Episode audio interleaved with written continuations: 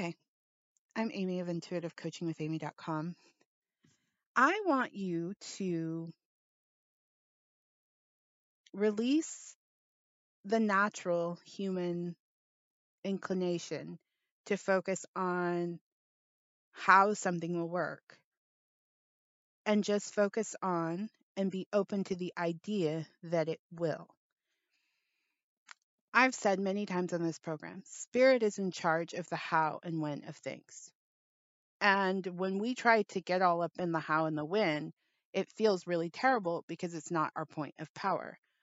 So, it, our path, our job is actually a lot easier if we just stay in the place of being open to the idea, to the concept, to the perspective that something will work without putting any time constraints on it, without putting any, it needs to be this way spirit. If we let go of that and we just stay in the beautiful openness of that it will work, everything gets easier. I think, you know, a large percentage of the calls that I take and sessions that I do where people get off track is that they're trying to figure out the how and the when. Understandable, but it's not our point of power. Even as a psychic, you know, I can give some time frames when I'm really deep in somebody's energy field and, and we've cleared out some some lower energies. I can get some sense of a timing, but it's not readily available for a reason because that is God's job. And if we just focus on it will work, it is working. I am open to the idea of it working. Then we will see that things start to work on our behalf.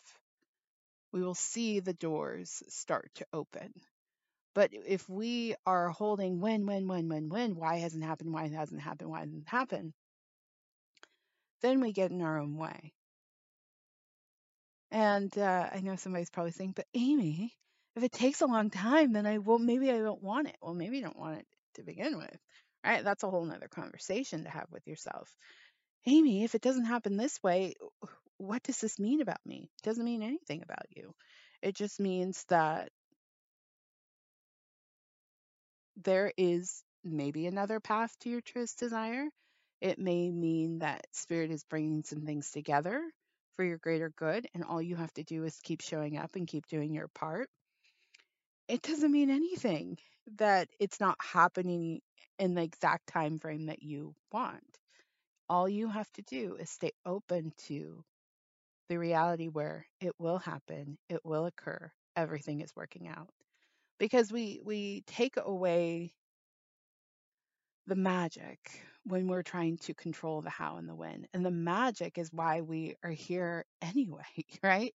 The miraculousness, the the mystery in the miraculousness is why we're even in the spiritual game. It feels so good when something unfolds in a way that we couldn't even have imagined it unfolding.